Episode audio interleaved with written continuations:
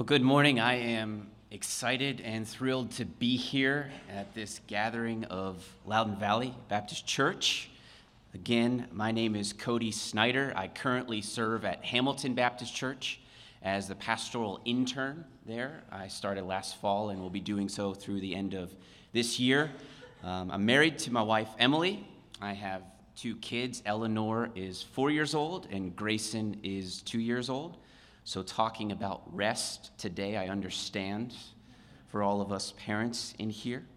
And I'm thrilled to be here. I've enjoyed getting to know your pastor, Jacob. Uh, I've been encouraged by him, and I'm grateful for his friendship and really partnership in the gospel. And so I'm excited to and delighted to think about God's word with you today. Now, a couple years ago, when I was in seminary in Louisville, Kentucky, my first job, one of the first jobs that I did to work through seminary, was to sell mattresses. Exciting.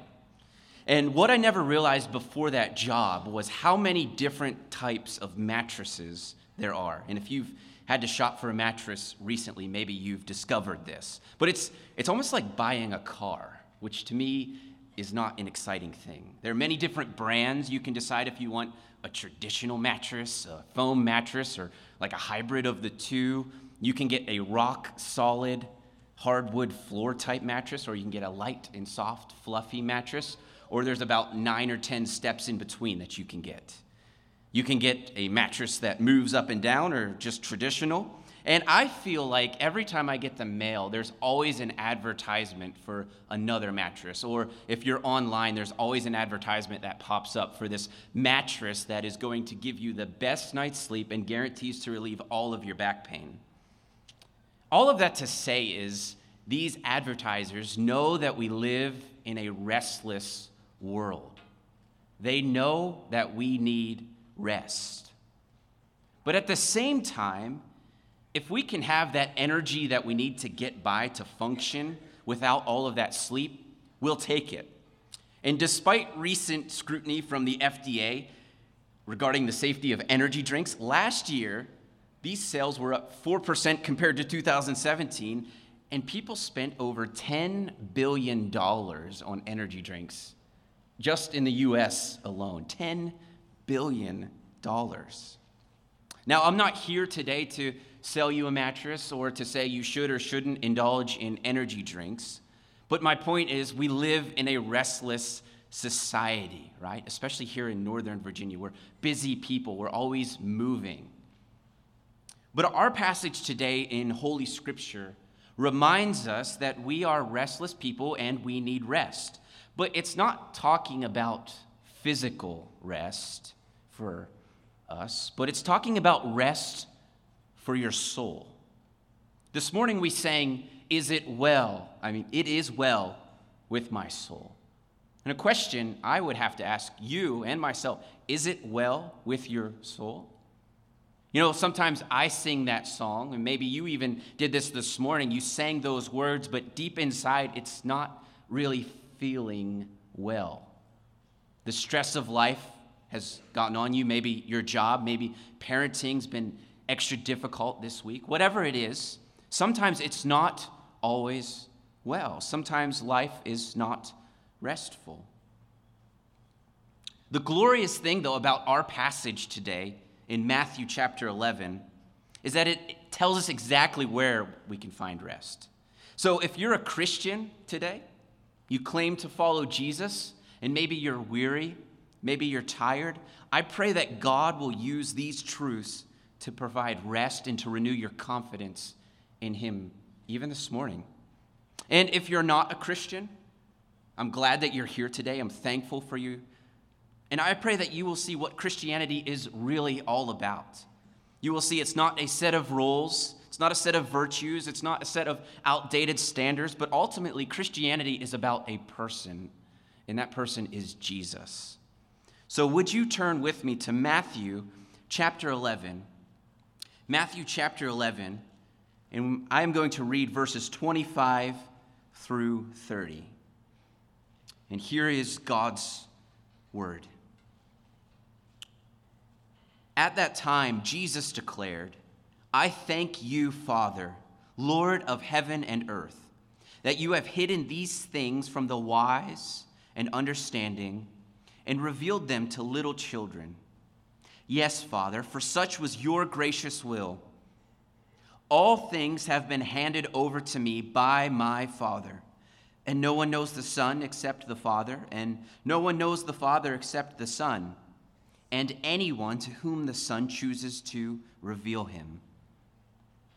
Come to me, all who labor and are heavy laden. I will give you rest. Take my yoke upon you. Learn from me, for I am gentle and lowly in heart. And you will find rest for your souls. For my yoke is easy and my burden is light. And that is God's holy word.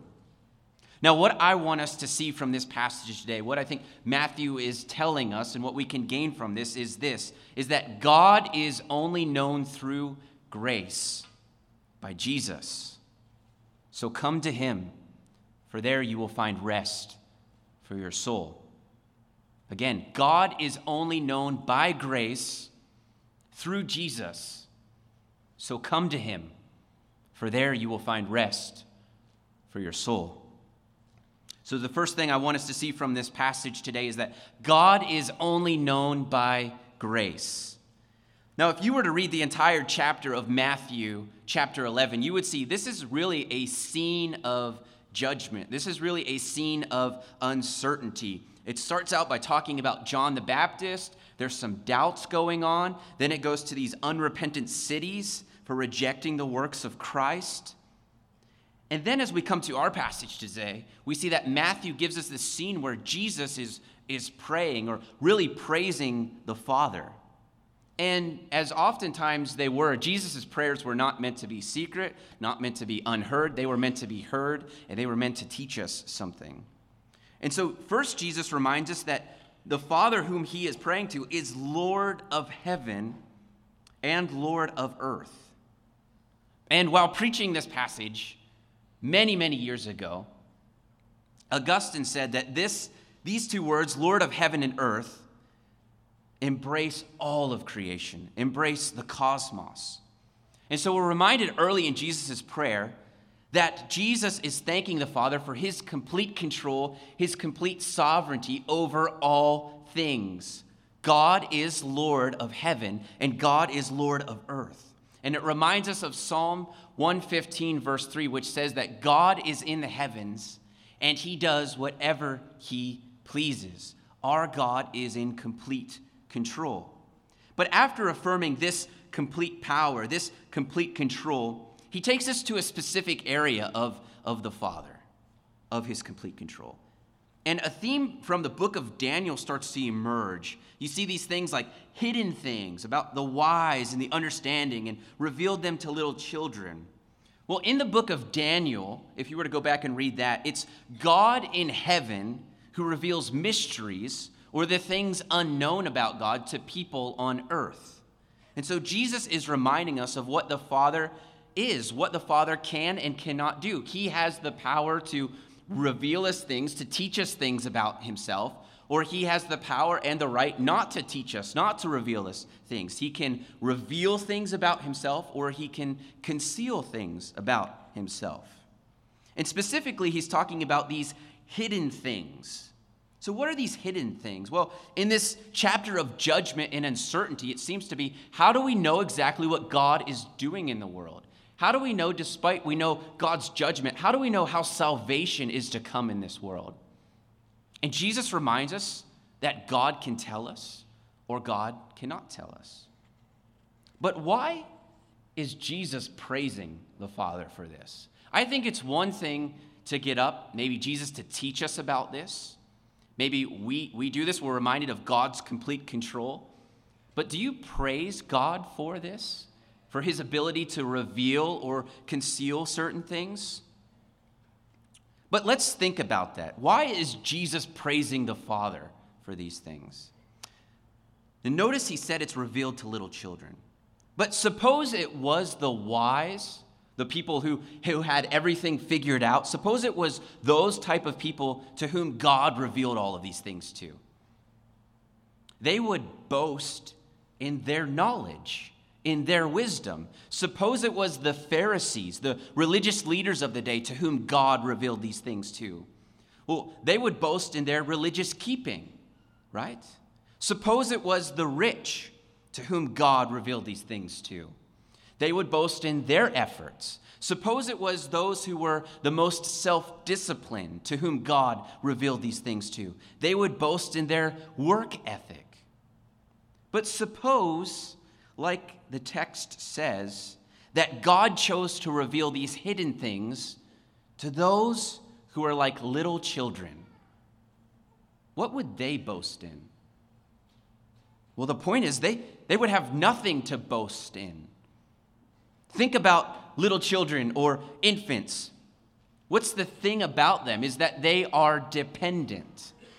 They certainly do not want to admit that or act like that or function like that, but at the end of the day, if a child or an infant needs something, who are they coming to? They're coming to their father, their mother, because they realize they know where to go to get something when they need it. And this is exactly what's going on is God reveals himself to those who desperately need it. They can't do things on their own. So, what does this teach us, this, this truth about God, this prayer from Christ? Well, I think it's showing us that God is only known by grace, right? If God can choose to reveal himself or not choose to reveal himself, we are up to the mere mercy of God, the grace of God for him to show us what is going on in the world. So let's remind ourselves for a moment as we work through this passage that God doesn't owe us anything. And we don't like that statement because often we feel that we are entitled. But we're reminded by Holy Scripture that God doesn't owe us anything. We may think, well, I'm I know that God is love and I'm I'm pretty lovable, so maybe God should reveal these things to me. But we know from Scripture that's not the case. If we are to know things about God, what we need to know about salvation, what we need to know about judgment, what we need to know about hope, we are up to the mercy of God. And for those of us who understand the mercy of God, the grace of God, we know this, don't we? We know that you or I didn't come to know God because we, we came to this level of knowledge or we came to this understanding, but we know that it was God's grace because we became as children. And this is what this passage is reminding us. But at this point, nothing too shocking has been said in the words of Christ, right? His audience, whom he was speaking to, whom Matthew is writing about, would have known that they would have been familiar with Daniel. They would have known that God holds all wisdom. They would know that God reveals wisdom or doesn't reveal wisdom.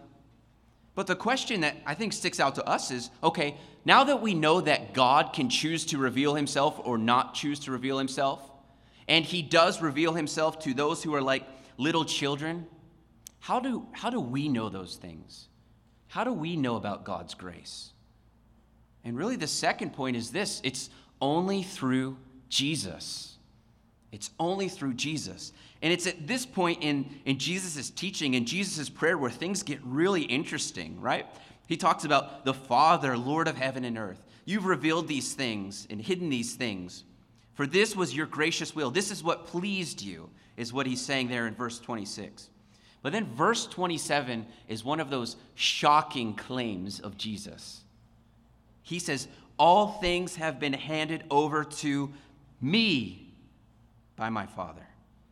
He talks about this unique, exclusive relationship that Jesus has between God the Father and, as we will see, God the Son.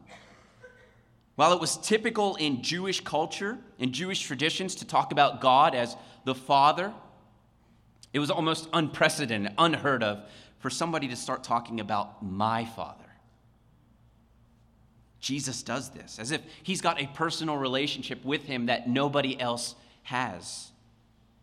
And what Matthew is showing us from the mouth of Jesus is that that very same wisdom, that very same control that Jesus just praised the Father for, Matthew is saying Jesus has that. Jesus has the same authority, the same power as God the Father.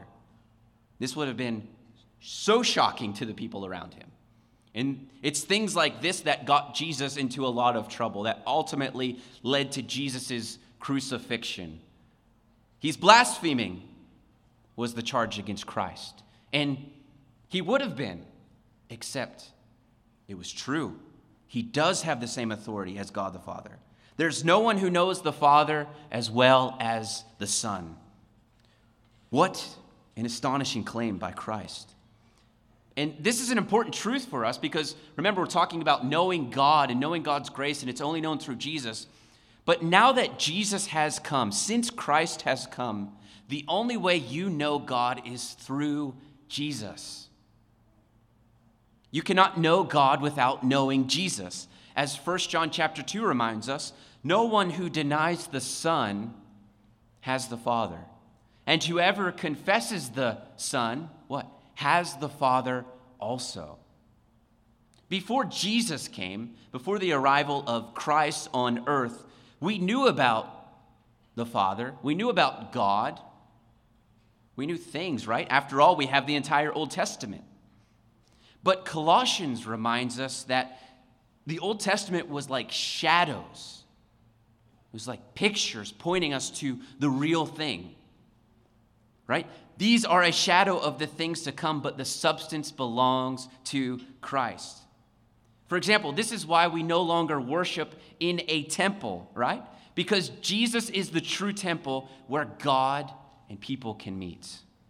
This is why we no longer offer animal sacrifices, right? Because Jesus is the final ultimate sacrifice who satisfied God's righteous and holy wrath. This is why we are no longer under the constraints of the law because Jesus has fulfilled the law. And here we are reminded that Jesus is the wisdom of God.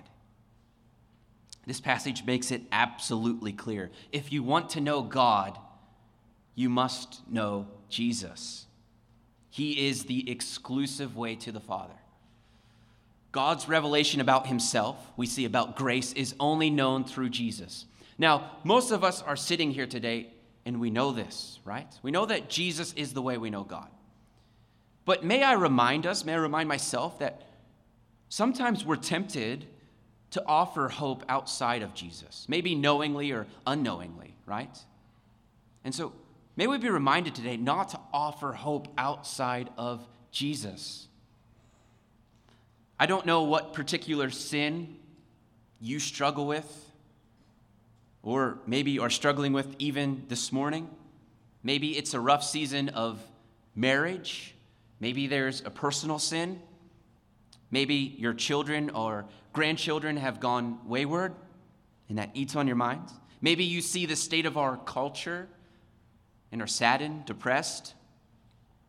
But don't be fooled. The world will tell you that things like marriage is overrated, right? Just give up, move on, find somebody else. Or you need to let your kids, parenting is tough, so let your children decide for themselves what they want to be. Don't teach them or force religion upon them. Let them decide. Or embrace the change in society, embrace progress, right? It's for the better. But, brothers and sisters, I think our text today reminds us that there is no other hope, there is no other wisdom from God outside of Jesus. So don't offer yourself hope outside of Jesus, and don't offer others hope outside of Jesus. So we're reminded that we can only know God by grace through Jesus. But who are the recipients of this grace? Is it everybody? No, the passage says it's only those who come to Jesus. And here's where we're going to spend the rest of our time today. And it's the third point is we see the invitation. The invitation. So we can only know God by grace through Jesus. But how does that happen? Well, it's through this invitation, this glorious, some of the most beautiful words in Scripture from the mouth of Jesus are right here. Notice what he says Come to me. Come to me. What does the one who possesses all power, who possesses all authority, who possesses all the wisdom, who knows everything about your life, every detail, everything that nobody else knows about. He knows your secret thoughts. What does that person do? Does he condemn you? Does he say, do this to appease me? No. What does the one with all power do here? Power can be gloriously good, right? If power is in the right hands, it can be a gloriously good thing. Or it can be absolutely terrifying. Think about it. Think about a king with complete power and complete control. He can do whatever he wants. He has the means, the resources to do whatever he wants. Think if that person is Hitler or Stalin. That is absolutely terrifying. But what if it's King Jesus, who has all power, who has all authority, and can do whatever he wants? Brothers and sisters, that is great room for rejoicing. What would Jesus do? Well, he invites the weary, he invites the tired. He invites the brokenhearted. He invites those who are worn out by your own self efforts to please God. He invites all the weary, those who are like little children who understand their need, their dependence. He invites them to come to Himself, to give them rest. What mercy and grace from the God who knows everything about us, who knows the full weight of our sin, our desire to go our way, decide and make our own decisions. God invites us to come to Him. And remember, this invitation isn't for everyone, but for those who don't have all the answers, those who don't feel capable to live according to God's standard. If you feel like you can't do life on your own, like a child, you need help. You feel that you can't meet God's standards, like you're carrying heavy burdens. If this describes you, Matthew, this text has good news for you. This text has gospel for you. Come to me, Jesus says. Come to me. And this, this invitation really reveals the heart of Christianity, doesn't it? Notice what Jesus does not say.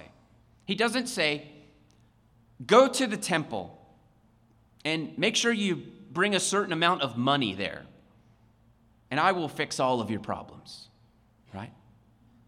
Some label that as Christianity today, but that's not Christianity.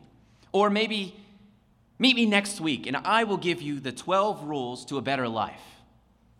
I will give you the power for positive thinking. I will give you this manual. Jesus doesn't send us to a self help manual. He doesn't say, cheer up, don't be so hard on yourself, don't think so lowly of yourself. Things will get better. Better luck next time. No, he doesn't send us to a self help manual. He doesn't send us to a set of religious rituals. He doesn't give us a list of simplistic sayings that really are not helpful. He sends us to himself. Christianity is ultimately about a person, and it's Jesus. In a little book called The Well in the Cathedral, the author of that book said this Long ago, people discovered a well. And they came year after year to the well to drink the refreshing water. They felt healed, made whole by the water. Then someone said, Let's build a building over the well so that people will know where it's at. So they built a building. Years passed, and others said, Let's build a cathedral over the well so that people will see it better. They built it, and as the years passed, they said, let's build other buildings and more buildings and more buildings to point people to this building. And it got bigger and bigger, and the people forgot about the well. I'm afraid sometimes the way that others perceive Christianity is about the buildings or the things that represent us, and not about the living well that is actually inside of us.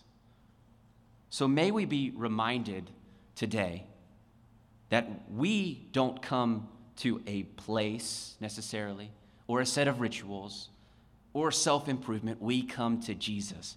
And also, as we seek to evangelize, as we seek to make disciples of all nations, we're not sending people to a specific location necessarily or a set of rituals. We're sending them to Jesus. He is the heart of Christianity. Come to me. Believe in who I claim to be and what I'm able to do for you. That's really what Jesus is saying here. Believe in who I claim to be and what I'm able to do. Everyone needs rest, and everyone will go somewhere to find it. Similar to saying everybody will worship something. Everybody needs rest, everybody has desires. And know this you will go somewhere to fulfill that rest, or at least try to. I need a new job. That will give me rest. I need a new friend. I need a new relationship. I need a vacation. I need another drink. I need Netflix, right? We will go to things to try to find rest. So, what, what pillow are you laying your head on at night? Where are you going to find the rest for your weary and tired soul?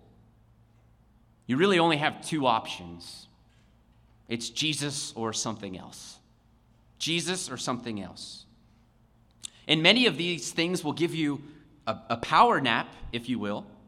They may feel good for a while, they may give you temporary relaxation or rest, but they will not give you ultimate rest.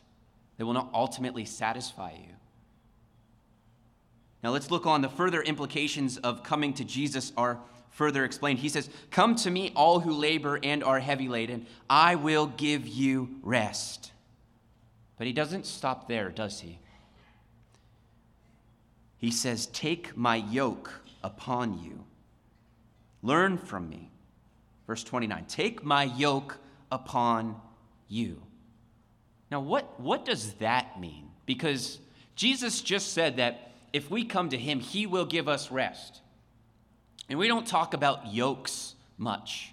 But if you know anything about yoke, it's not a symbol of rest, it's a symbol of work. So, what is Jesus talking about? Is he giving us rest or is he giving us work? Well, let's think about this. A yoke was the, the wooden frame, right, that you put between two oxen, typically, to do work, for pulling heavy loads. So, if we're coming to Jesus for rest, why do we need a yoke? Well, what's interesting is that the rabbis or Jewish tradition at, at the time of Jesus often referred to the law, which the law of Moses and a, a bunch of other things that they added to this, they often referred to that as the yoke of the law. And what were they saying by that is the, yaw, the law is a heavy burden to carry. It takes a lot of work to fulfill the law. And later, Matthew would point to this in chapter 23 when he said this. He said, The religious leaders, they tie up heavy loads that are hard to carry, and they put them on other people's shoulders, but they themselves aren't willing to lift a finger to move them. Jesus is contrasting himself to the way of the, the Pharisees, the religious leaders of his day, if you will. So, to the Pharisees, every little thing you do is scrutinized outward conformity is salvation. But Jesus, his yoke is to learn from him. But he says something about his yoke that is fundamentally different than the yoke that the religious leaders were putting on the people of his day. He says, My yoke is gentle and lowly, it's easy. My burden isn't heavy, my burden is light. It's gentle, he's humble. The yoke of Jesus in this passage is what he desires his followers to do. Don't think that following Jesus is simply an act of letting go and letting God, right? It's not coming to Jesus and say, I trust you, now I'm going to sit back while you just do everything. That's not what Matthew is letting us think here. He said, No, Christianity is coming to Jesus and following him as a way of life. This is how you find the rest.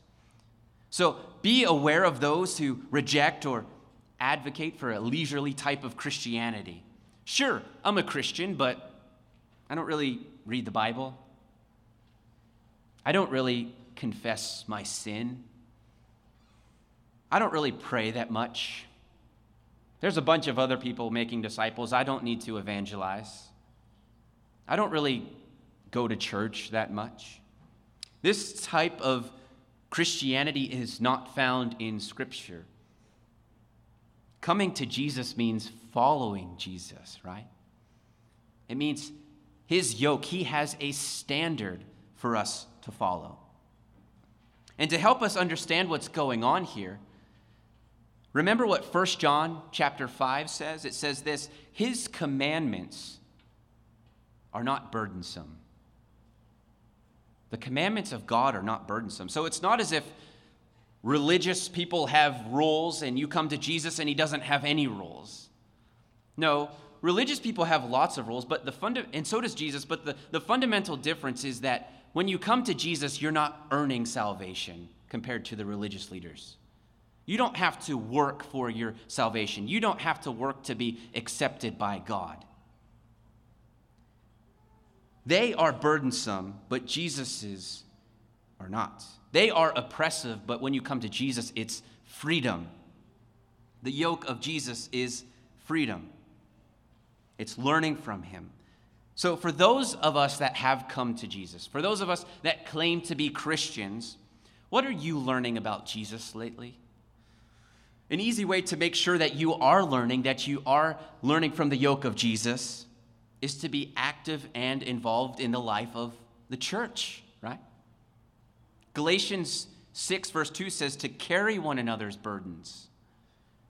And in this way, you fulfill the law of Christ. How do you often make it through difficult times, trials, circumstances, difficult decisions? By praying, seeking the direction of the Lord, yes, but in the context of the church. We have a bunch of people here who are covenant together to help each other carry the burdens of life. And that is the means by which God works to give us rest. It's oftentimes through sympathy and the encouragement of another brother or sister in Jesus that we experience God re energizing us. The yoke of Jesus is easy, His burden is light. When we come to Jesus in the midst of our labor and he gives us his yoke, we come to Jesus carrying heavy burdens and he gives us a light burden. What in exchange? The gospel teaches us the good news about Jesus, and Matthew was pointing us forward, is that there's a great exchange that happens on the cross. Jesus took our unbearably, our heavy, yoke of sin's condemnation and the penalty that comes with that. Our desire to take God off of his throne and place ourselves up there. We want to make the decisions, we want to set the standards. God takes those sinful desires through Christ, nails them to the cross.